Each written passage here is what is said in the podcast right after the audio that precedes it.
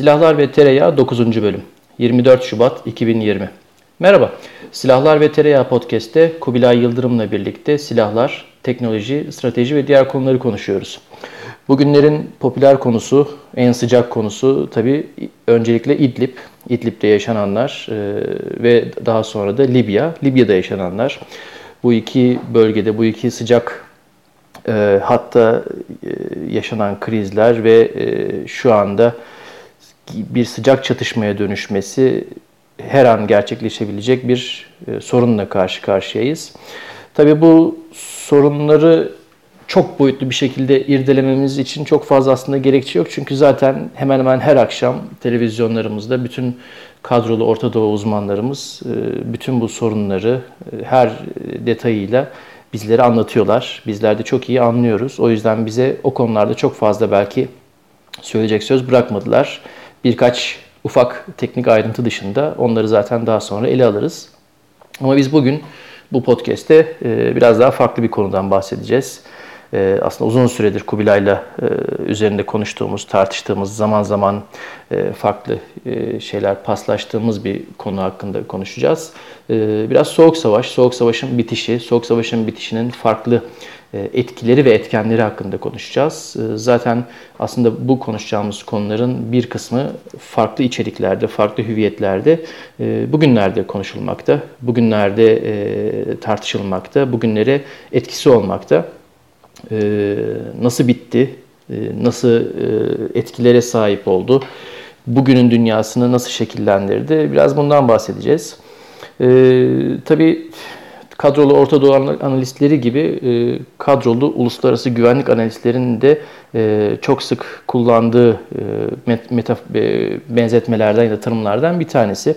Soğuk Savaş sonrasının tek kutuplu dünyası ya da işte 11 Eylül sonrası değişen dünya güvenlik ortamı gibi bazı kalıplar var.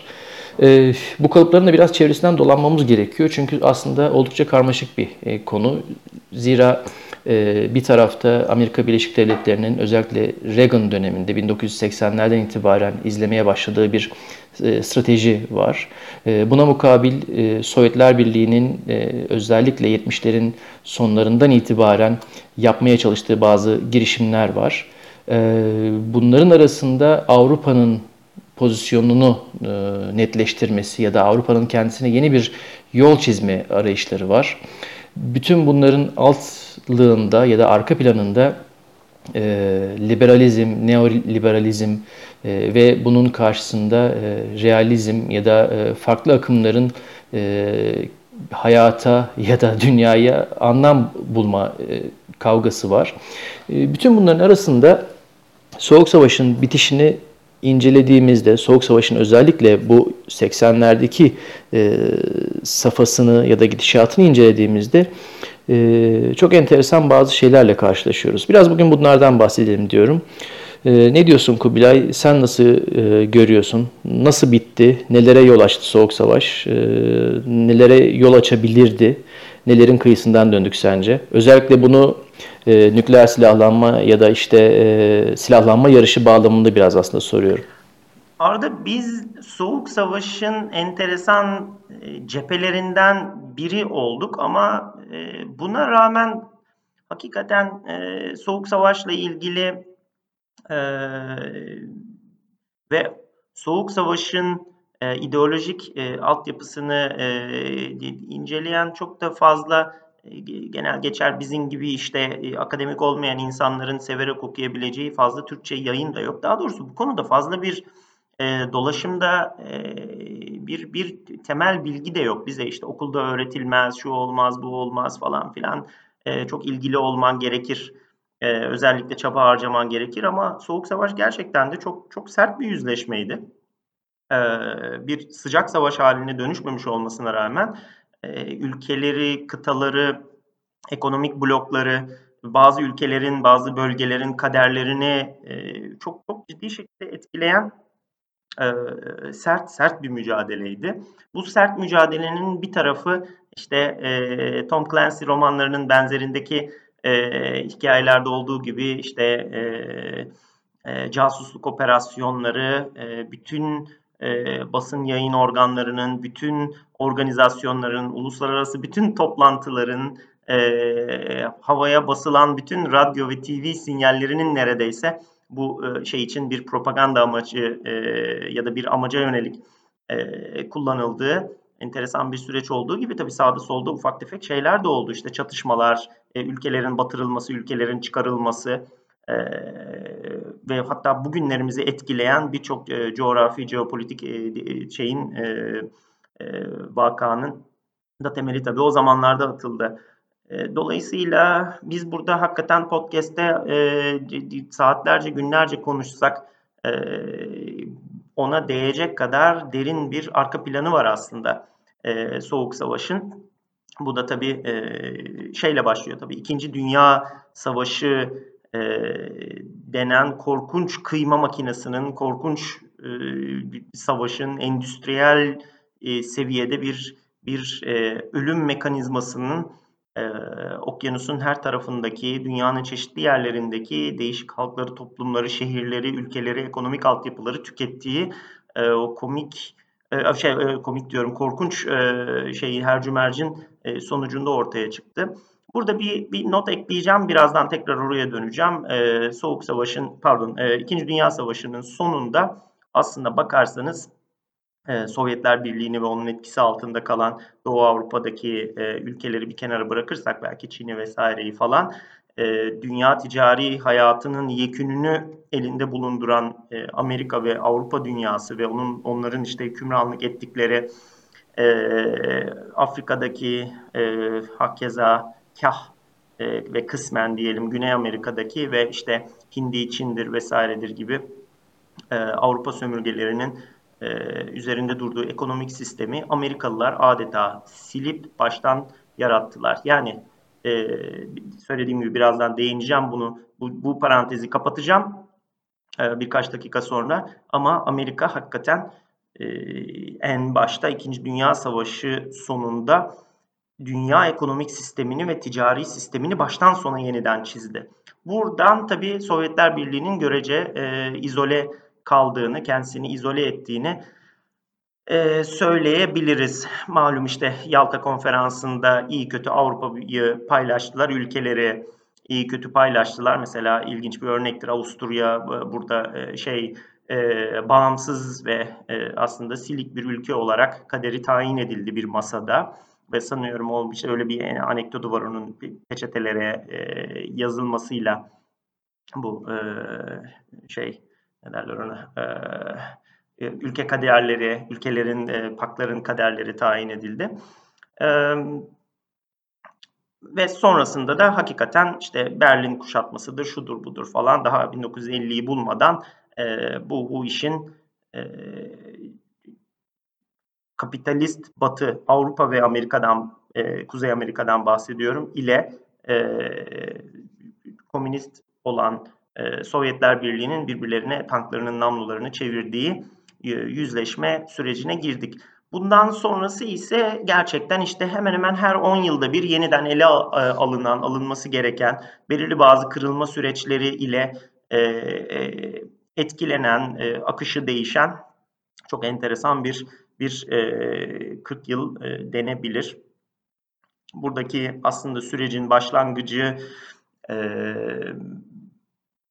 Amerika'nın kucağında savunulması gereken ve harap bitap haldeki koca bir Avrupa kıtasını ve bunun tabii ki e, sömürgelerini e, bulmasıyla e, başlıyor. Aslında filmin şeye e, açılış sahnesi bu diyebiliriz bir bakıma. Çünkü e, Nazileri bir biçer döver gibi öğütüp e, Uralların önünden doğru süpürüp gelen o kıyma makinesi aslında tabii e, geldi ve belirli bir sınırda e, Avrupa'da durdu ve e, gün sonunda halen terhis edilmemiş.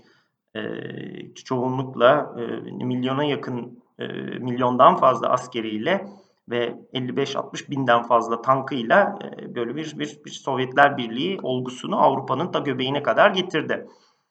Ee, burada tabii e, Amerikalıların kucağındaki sorumluluk Sovyetlerin orada artık izole edilmesi ve e, Avrupa'nın geri kalanının e, bir an önce birincisi savunulması, ikincisi yaralarının sarılıp ondan sonra da ticari e, hayatlarına, işte günlük hayatlarına, ekonomik hayatlarına yeniden dönmelerini sağlamak oldu. E, bu süreç içerisinde de tabii işte e, affedersiniz e, bir, birkaç kaygısı vardı tabii e, Amerika'nın e, malum Marshall, Marshall yardımlarıyla Avrupa'daki e, yıkılmış endüstrileri e, ve ticari hayatı canlandırmaya yönelik, günlük hayatı canlandırmaya yönelik bir işte bir bir planlar silsilesi, bir hibeler silsilesi e, başlattı Amerikalılar. E, General Marshall'ın e, adı verilen planla. E, ve e, bunların tabii aynı zamanda Amerika'ya da ciddi bir yükü oldu. Bunların bir kısmı tabii bahsettiğimiz şeylerin bir kısmı Amerika'nın savaş e, süreci boyunca e, korkunç büyüyen e, savaş ekonomisini, savaş üretimini destekleyen makinaların oradan sökülüp Avrupa'ya gönderilmesi kadar aslında görece basit bir e, şeylerden ibaret e, olması bir yana.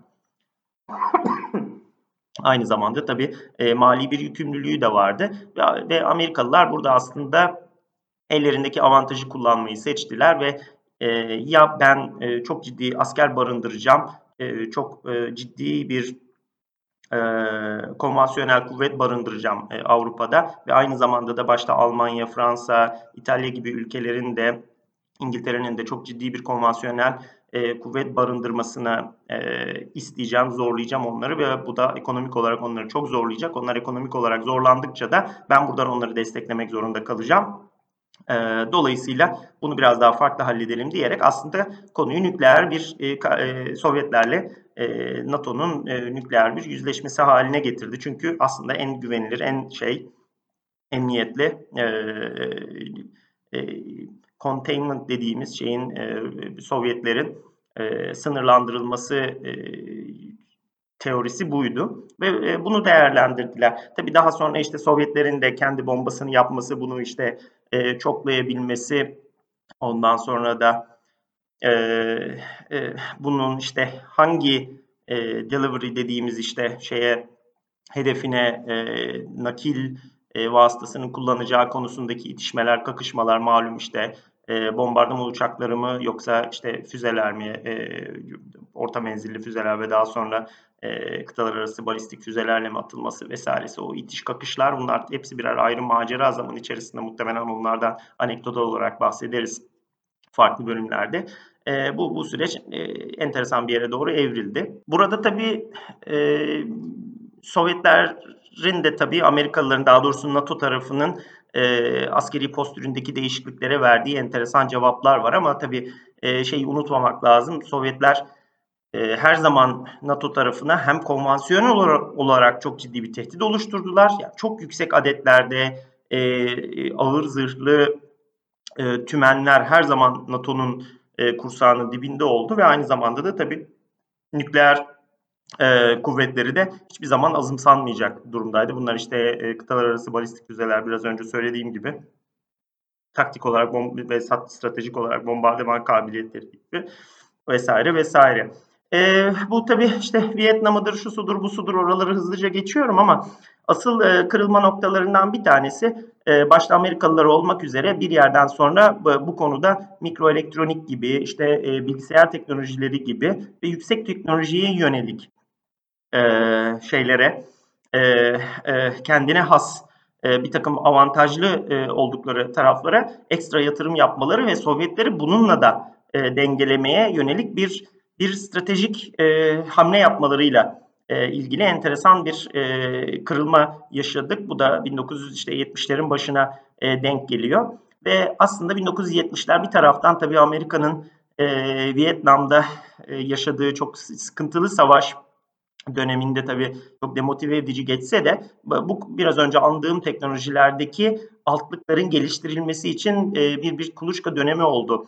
Bu da tabii ne zaman kendisini ifade etme fırsatı buldu diyebiliriz. 70'lerin sonu ve özellikle de Reagan'ın bir anda e, şeye geçip işte başkanlığa geçip onun da e, para musluklarını açmasıyla 80'ler boyunca Amerikalılar sadece nükleer olarak değil ama konvansiyonel olarak da bir anda e, çok farklı bir noktaya e, gelebildiler. İşte bu her zaman bahsettiğimiz işte e, M1 tankları, e, Apache helikopterleri vesaireler falan gibi bu özellikle işte şeyler F-15'idir, F-16'sıdır falan gibi e, taktik e, savaş uçakları falan filan bunların hepsinin e, sahada bir karşılığı var. Özellikle de e, lazer güdümlü, e, hassas e, güdümlü mühimmatlar, Hellfire'lar, şunlar bunlar falan ve bu topyekün e, bizim işte Airland Battle dediğimiz e, hava kuvvetlerinin e, mızrak ucu olduğu çok e, sofistike teknolojiler kullanan, attığını bir seferde vuran e, ciddi bir e, mekanize, e, konvansiyonel güçle desteklenen bir e, e, toplam bir postüre e, geçmeleriyle sonuçlandı. Ve aslında artık 80'lerin ortasına geldiğimiz zaman da tabii ki Sovyetlerin bu konuda e, cevap verebilme şansı oldukça düşüktü. Çünkü o treni bundan e, 15-20 sene önce kaçırmışlardı aslında. E,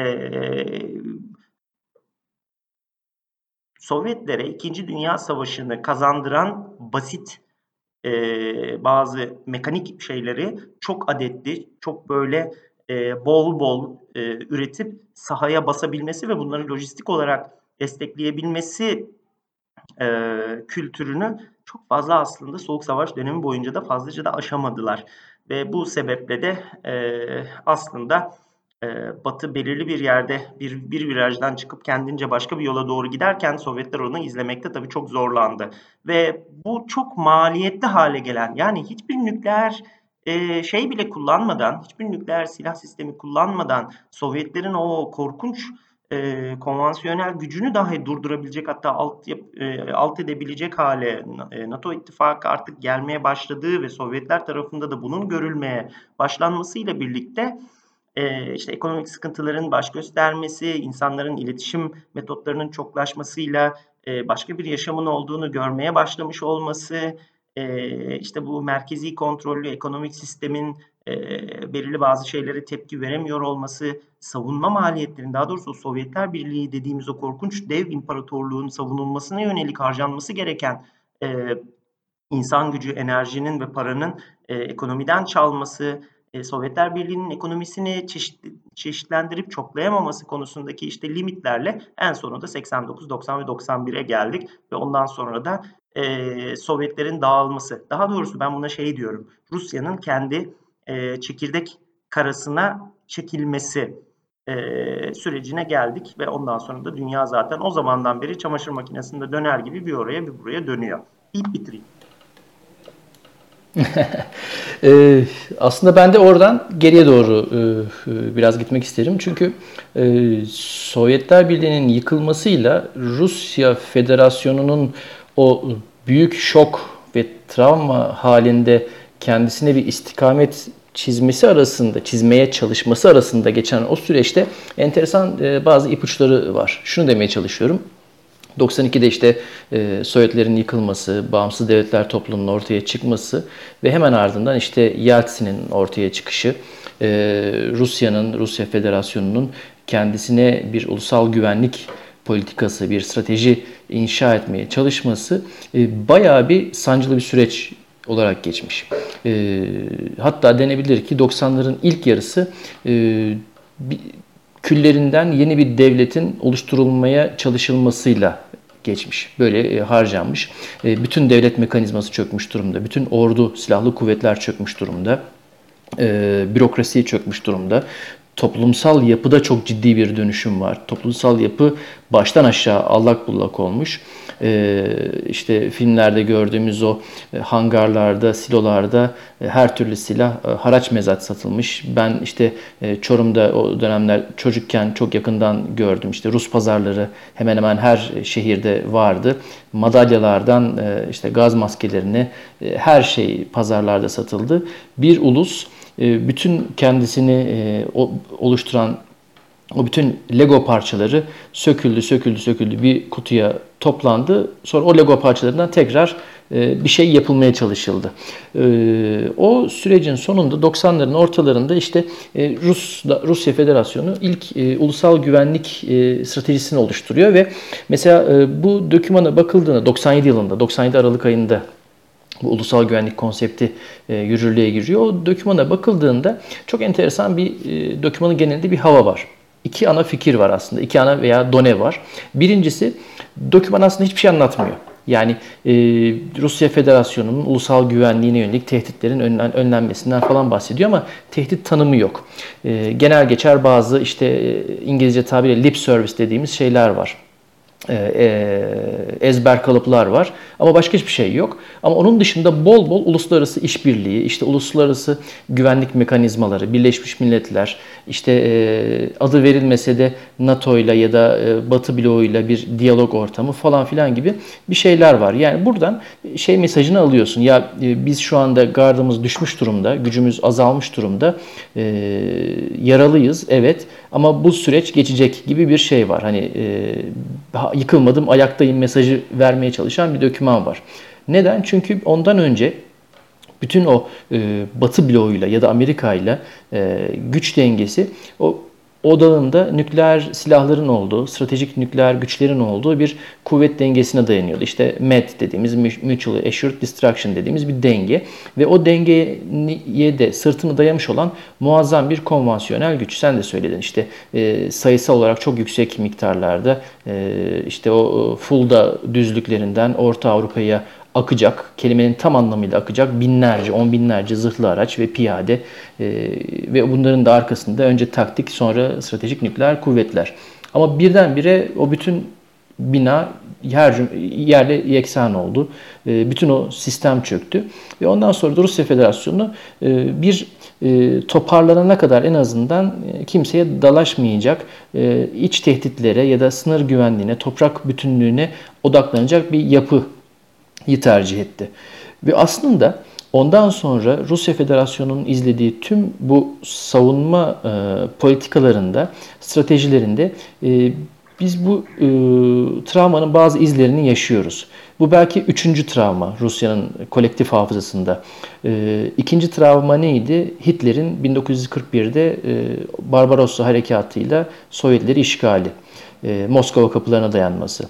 İlk travma neydi? 1812-13 işte Napolyon'un gene Moskova kapılarına dayanması.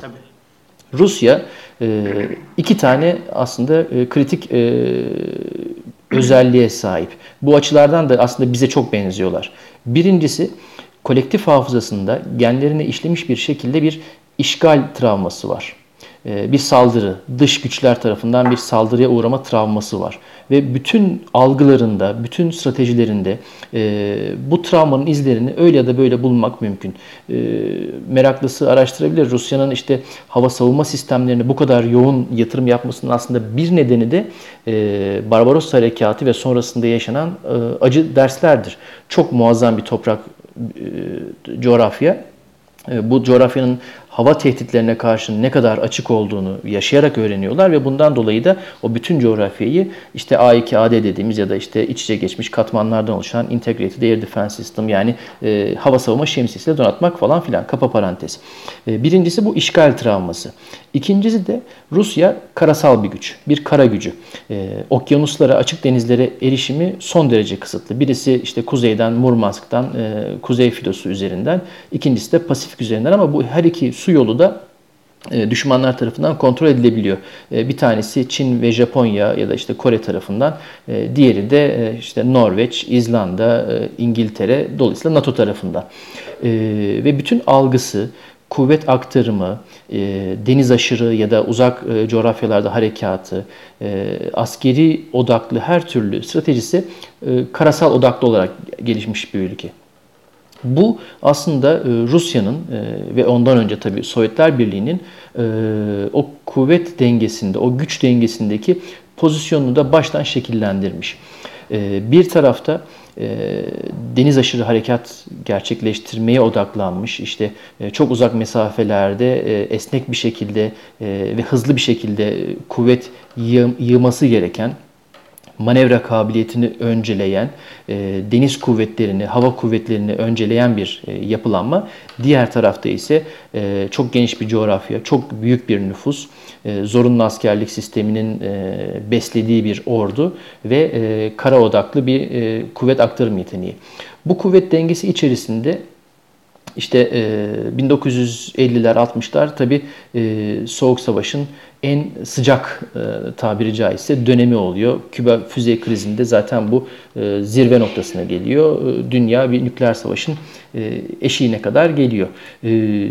Neden böyle oluyor? Sovyetler aslında burada o denklemi bozucu bir hamle yapıyorlar. Deniz aşırı bir konuşlanma yapıyorlar Küba'ya. E, o zamana kadar Sovyetlerin bütün füze ya da e, konvansiyonel ve nükleer e, kuvvet yapılanmaları işte Avrupa'da kendilerine tabi olan ülkelerdeki üsler üzerinden ve kendi imkanlarıyla. Ancak ondan sonra Sovyetler o denklemi bozucu bir şey yapıyorlar. Deniz aşırı Amerika'nın burnunun dibinde e, Küba'ya e, orta menzilli nükleer başlıklı füzeler yerleştiriyorlar ve bu hakikaten o bütün dengeyi yerli bir ediyor. E, zaten işte çok güzel filmdir. E, meraklısına tavsiye ederim. 13 Days'di. Orada güzel bir şekilde ele alınıyor. Bu konuyu inceleyen çok sayıda bilimsel makale ve kitap da var zaten.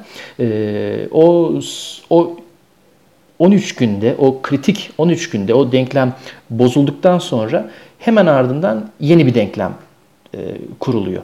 Hani e, İsmet İnönü'nün meşhur e, yeni bir dünya kurulur. Orada biz de yer alırız lafını belki doğrulayan bir şekilde yeni bir dünya aslında kuruluyor.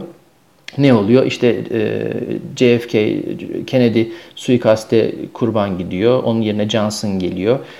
Sovyetler tarafında Khrushchev istifa ediyor ya da istifaya zorlanıyor. O yerini e, bırakıyor. E, ve ondan sonra da e, işte her iki taraf işte bir taraf Küba'daki füzelerini diğer taraf İtalya'daki ve Türkiye'deki füzelerini çekiyorlar. Ve bu sırada işte biz Johnson mektubunu alıyoruz. Ondan sonra Kıbrıs krizi vesaire vesaire. 60'lar boyunca aslında bir yeni bir denklem ve o denklemin odağında da bir yumuşama ve diyalog var.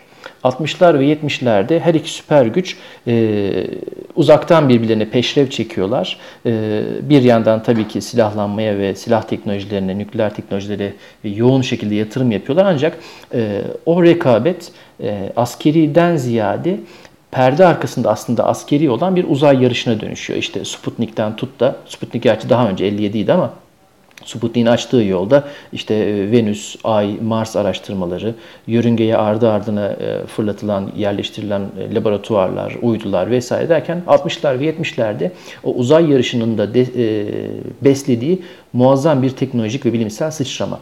Ama sonra ne oluyor? 70'lerden sonra Amerika'nın tehdit algılamasında ve stratejik analizlerinde bu rekabetin, bu peşrevin aslında Sovyetler tarafından çok sürdürülebilir olmadığına dair ufak ufak analizler.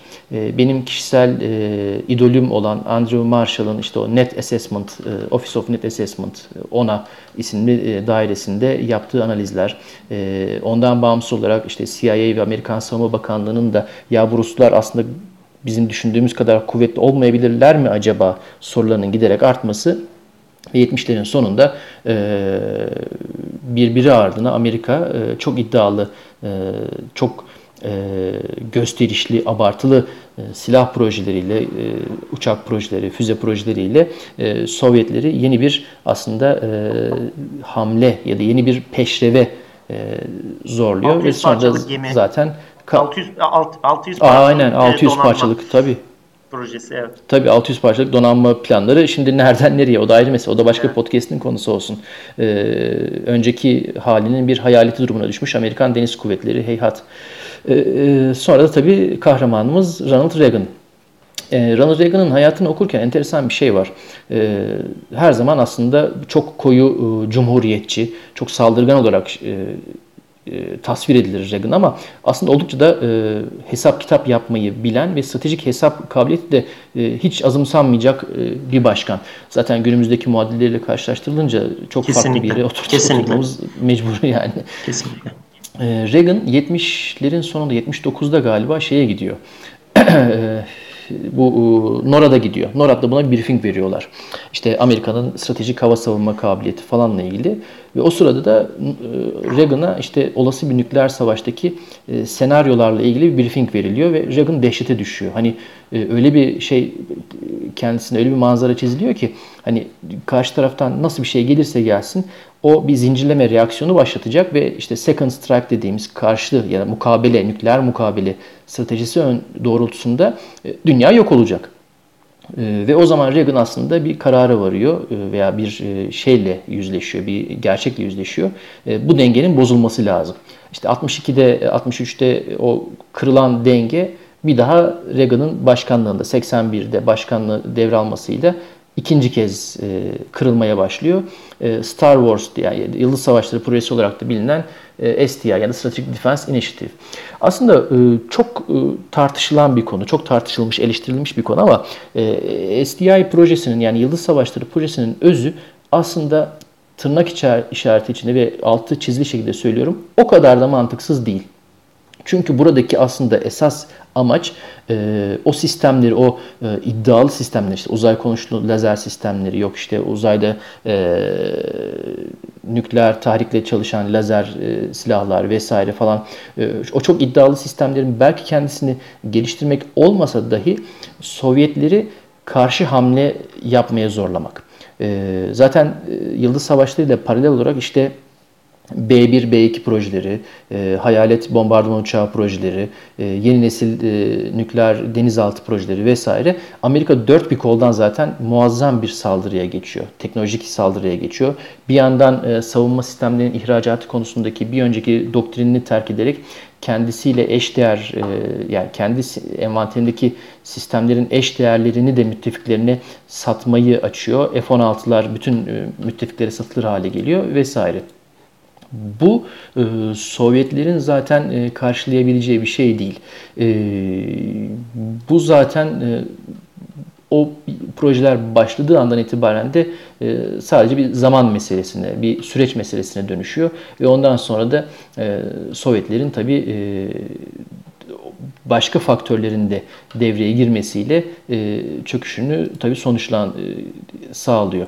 Şimdi burada aslında bu bütün sürece baktığımızda 80'lerden sonraki o e, kimi kaynaklar tarafından ikinci soğuk savaş olarak adlandırılan o döneme baktığımızda e, enteresan bir şey görüyoruz.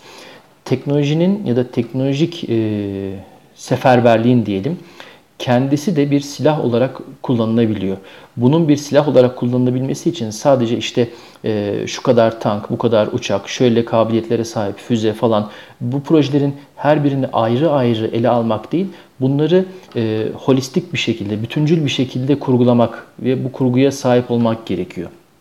E, Yıldız Savaşları projesinin o projeyi e, meydana getiren çok sayıda iri ufakta program var, geliştirme programı var. Bunların bazıları gerçekten bilim kurgu sınırlarını zorlayan şeyler. Ama o e, vizyon diyelim ya da o, o strateji bir bütün olarak ele alındığında aslında çok farklı bir şey ifade ediyor. Nedir?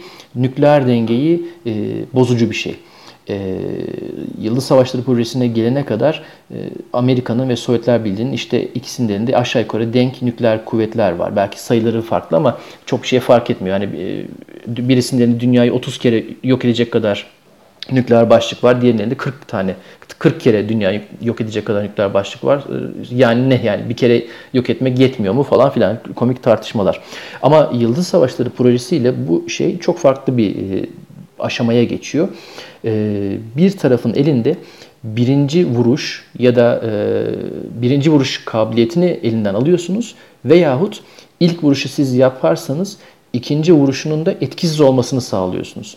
Dolayısıyla burada Amerika'ya ilk vuruş e, imkanı sağlıyor veyahut ilk vuruş karşı taraftan gelirse de ikinci o ilk vuruşu savuşturup ikinci vuruşu kendisinin yapmasını sağlıyor. Bu işte o denklemi bozan bir şey. O güç dengesini e, bozan bir şey. Esas zaten Soğuk Savaş'ın belki o tüm e, sihrini tırnak işareti içinde yok eden şey bu. E, buradan şuna geleceğim. Aslında şu anda pek çokları tarafından Soğuk Savaş 2.0 olarak adlandırılan sürecin belki e, yaşanmasının da bir sebebi belki bu. Çünkü e, Yıldız Savaşları projesinin o dönemde e, üstlenmiş olduğu ya da oynamış olduğu o rolün bir benzerini şu anda hipersonik silahlarla yaşamak üzereyiz. Çin ve Rusya başta olmak üzere. Şu anda da e, hipersonik silahlar aslında benzer bir stratejik e, denklem kurma ya da stratejik denklemi bozma potansiyeli taşıyorlar. Bu açıdan aslında günümüzdeki o stratejik kuvvet dengesi tartışmalarına da belki ışık tutabilecek bir sürecin şu anda ilk aşamalarını yaşıyoruz. Bu an bu açıdan aslında takip edilmesi gereken e, faaliyetler, hipersonik silahlar. E, bizim de çok yakından aslında ilgileniyor olmamız gerekiyor.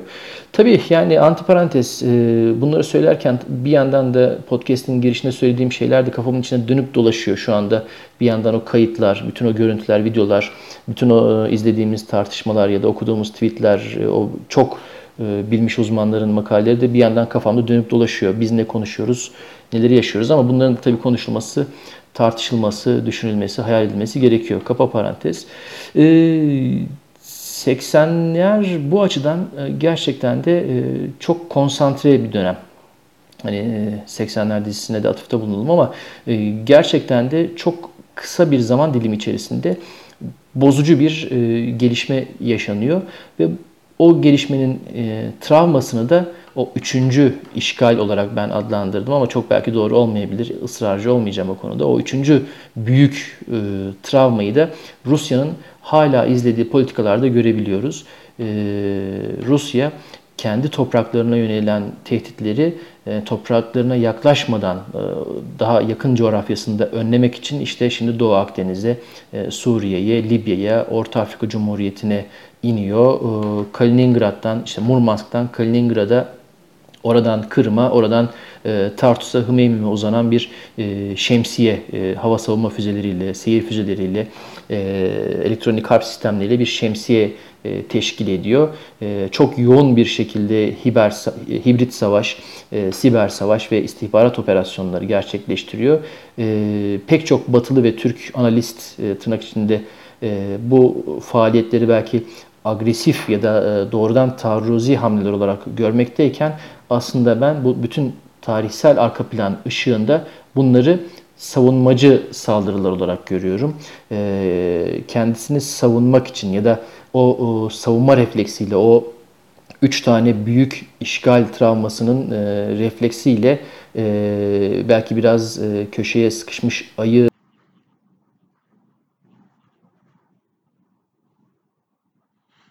Haklısın. Aynen de öyle.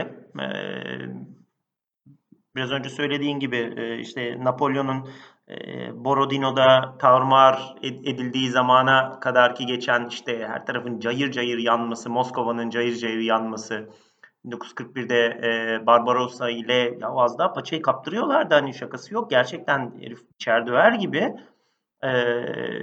Alman kuvvetleri fenada olmayan bir planla e, aslında ilerlediler. Ve malum üzere hani bunu, bunu çok basitleştirebiliriz belki ama İkinci Dünya Savaşı'nın iki tane e, majör e, galibi vardı. Bunlardan bir tanesi Amerika e, Birleşik Devletleri ve diğeri de Sovyetler Birliği'ydi. Ve bu ülkeleri diğerlerinden farklı kılan şey e, Amerika'nın tabii coğrafi de bir takım avantajları e, ıvırı zıvırı falan ama ya petrol var, petrol üretiyor. Zaten o zamanlarda 1930'larda dünyada petrol üretilen, ciddi şekilde petrol üretilen 3 tane nokta var. Bir tanesi işte Kafkaslar bölgesi e, Rusya'nın, diğeri e, Amerika işte Kaliforniya, Teksas gibi bölgeler ve Meksika körfezi e, çevresi. Bir diğeri de Venezuela. E, Venezuela tabii ki bu savaşın bir tarafı değildi ama şey çok tabii çok çok kıymetli.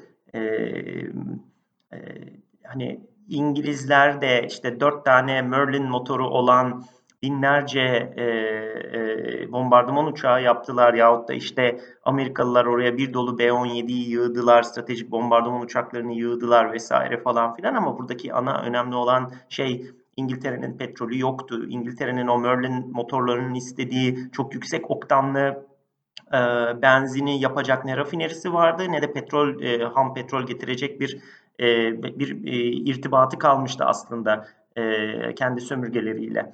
Bunların hepsi aslında hazır bir şekilde hakikaten şeyin e, uçakların deposuna e, konmaya hazır şekilde Amerika'dan getirildi. Ve bu savaş böyle kazanıldı aslında. Bunlar çok çok e, önemli e, noktalar. Hakikaten Sovyetler de paçayı kaptırmak üzereydi. Öyle çok e, bir şeyde yok. E, başından belli. Aa canım Napolyon yenildi. İşte General Kış var. Sen e, işte Sayın e, Hitler nereye gidiyorsunuz canım falan böyle bir şey yok. Adamlar bayağı şakır şukur girdiler ve e, biçer döver gibi eze eze parçalaya parçalaya da e, gayet de güzel gidiyorlardı. E, bu sebeple tabii senin söylediğin gibi hakikaten e, şeylerin e, Rusların şeylerine artık DNA'larını işlemiş hakikaten bir e, bir bir e, savunma refleksi e, var ve bu bu aslında e, bir endoktrinasyon haline gelmiş durumda orada. E, bunu biraz daha e, çeşitleyelim. E, önce ben sonra sen e, olayı 80'lere kadar getirdik. E, ve hakikaten dediğin gibi Reagan çok enteresan bir dönemde, e, çok enteresan bir tarihin ona belki de yüklediği rolü çok çok enteresan bir şekilde taşımış. E, hakikaten e, hırt bir adam olarak bilinir ama öyle değil aslında e, tarihin yönünü değiştiren ilginç karakterlerden bir tanesi oldu. Bunun kadar en az önemli bir e, karakter daha var Amerikan başkanlarından konuşuyorsak o da aslında Baba Bush. E, çok ciddi bir arka plandan gelen CIA başkanlığı yapmış. Ondan sonra e, devlette çok ciddi e, nasıl diyeyim hani denir ya makamlara gelmiş.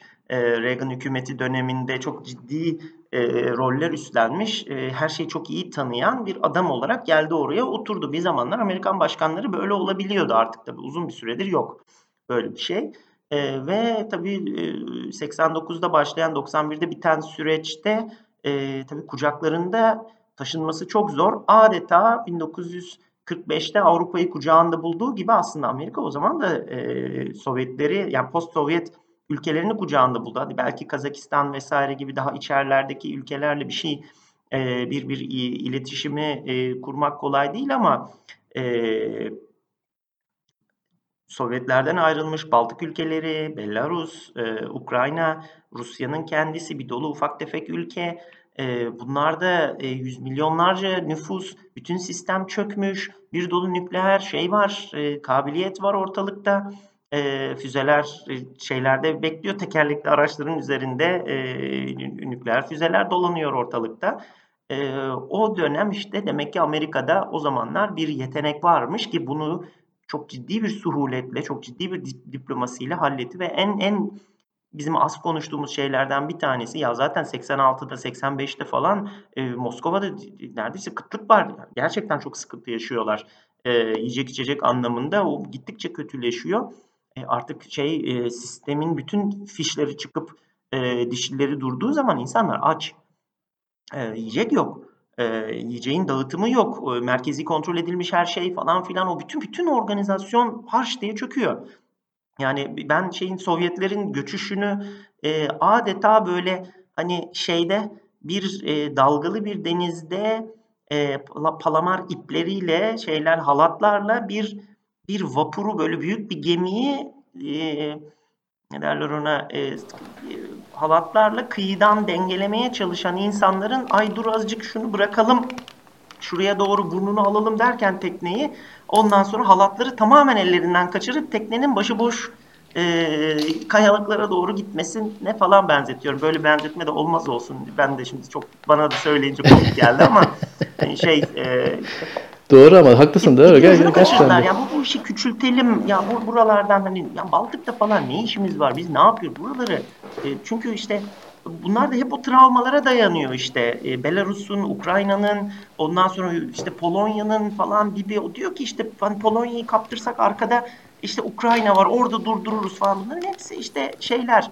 E, nasıl ki e, NATO Fulda Gap'tan akacak olan e, böyle on binlerce Sovyet zırhlısına göre kendisine e, e, bir ayar çektiyse e, onlarda da tersine bir e, şey var. Fakat sonra ya başlarım böyle işi biz buraları tutamıyoruz. Hani Afganistan'a ayrı dert, burası ayrı dert. Her taraftan şey altındayız. Denizden, karadan, havadan vesaire falan. Biz biraz hani katliaha ata şeyimize asıl konuşlanalım derken e, malum işte 89'da e, öyle bir başıboş bıraktılar ki şeyi. Mesela Doğu Almanya, Doğu Almanya e, bir anda tarumar oldu. Bir, bir anda değişti. Bir gecede değişti. İşte mesela Putin'de biliyorsun o zaman işte orada e, KGB ofisinde e, Berlin'de e, KGB'nin oradaki e, şeyde e, bürosunda evrakları yakan adam.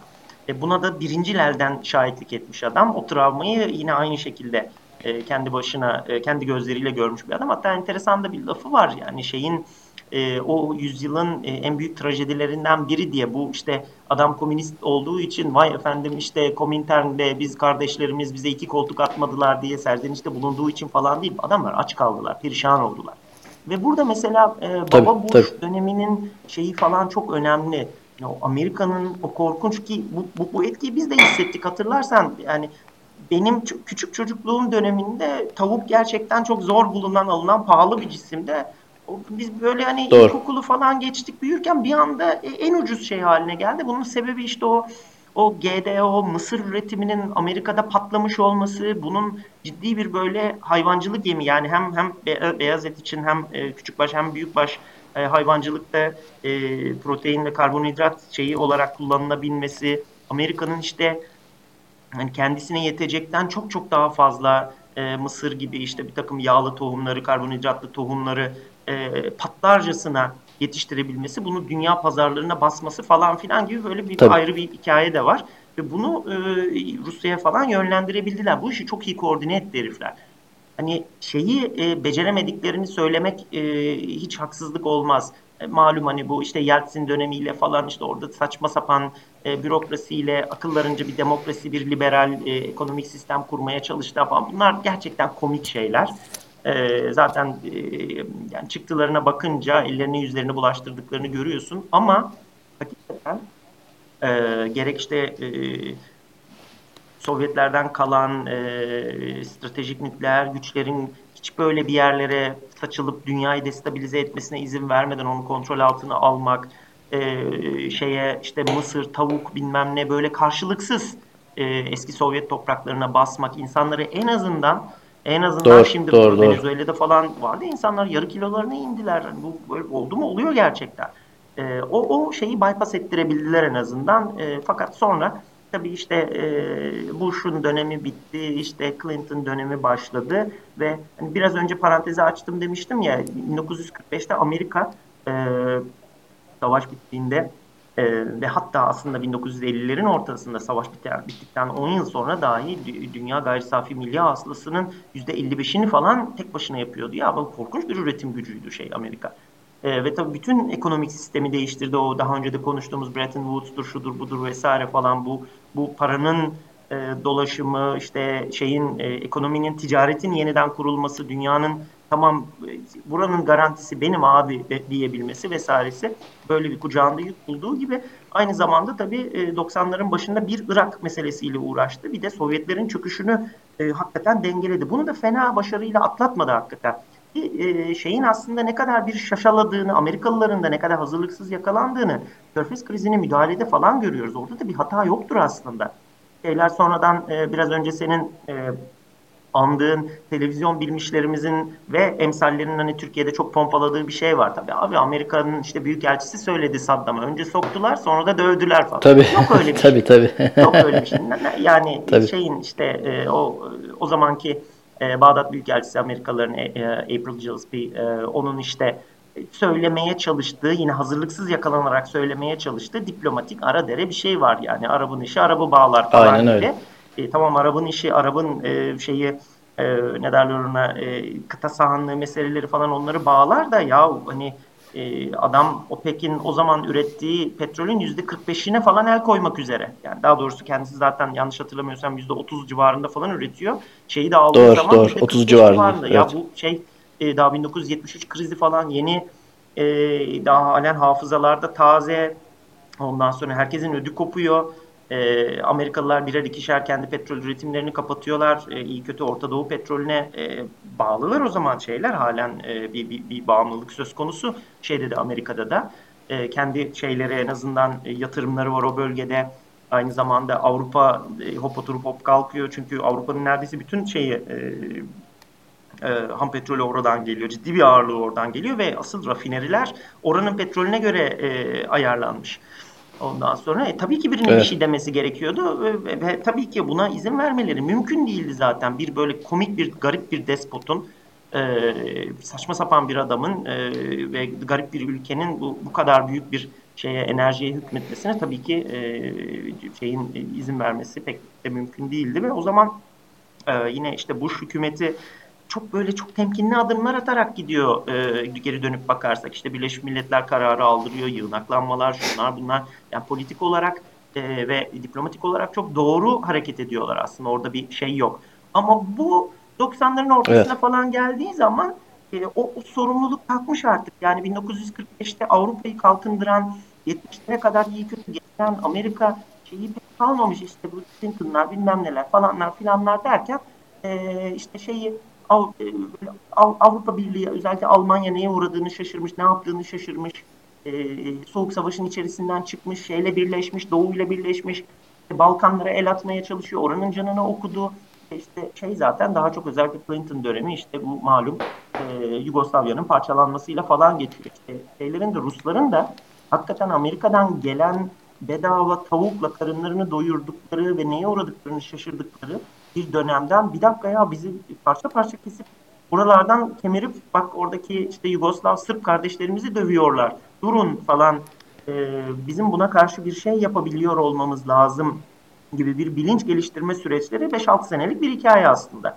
Ondan sonra da şey devam ediyor Aynen işte. Öyle. Aynen buna öyle. göre bir takım e, hazırlıklar. Daha doğrusu şöyle söyleyeyim hani bunu biz sembolize ediyoruz. Putin'in şeye gelmesiyle, e, başkanlığa gelmesiyle e, sembolize ediyoruz ama arada hakikaten neredeyse bir 9-10 senelik o hani geminin elden rüzgarlı havada geminin elden kaçması gibi e, aslında şeyin derlenip toparlanması ilk başta hedeflenen e, şeyin murad edilene ulaşma e, postüre ulaşma süreci bir 10 sene falan alıyor ve e, ondan sonra özellikle 2000'li yıllarda gerek e, işte ekonominin de iyi kötü toparlanması, işte gelirlerin artmasıyla ve en önemlisi de tabii işte o merkezi yönetimle, e, o demir yumrukla şeyin her şeyin kontrol altına alınması süreciyle e, ve işte Yeltsinlerden falan o tür o, o şeylerin bir nevi yerleştirilmiş o e, tayfanın e, apar topar ülkeden deşarj edilmesiyle falan işte onlar tabii çok e, karanlık süreçler şey yapmaya başlıyorlar. Mekanizmaları tekrar kurmaya başlıyorlar. İşte tekrar e, arası balistik füze geliştirme projeleri işte S-400'ler tekrar hani buzları çözülüyor, buzluktan indirilip tekrar işte geliştirilmeye başlanıyor. İşte nükleer yeni nükleer denizaltı projeleri masaya konuluyor falan filan.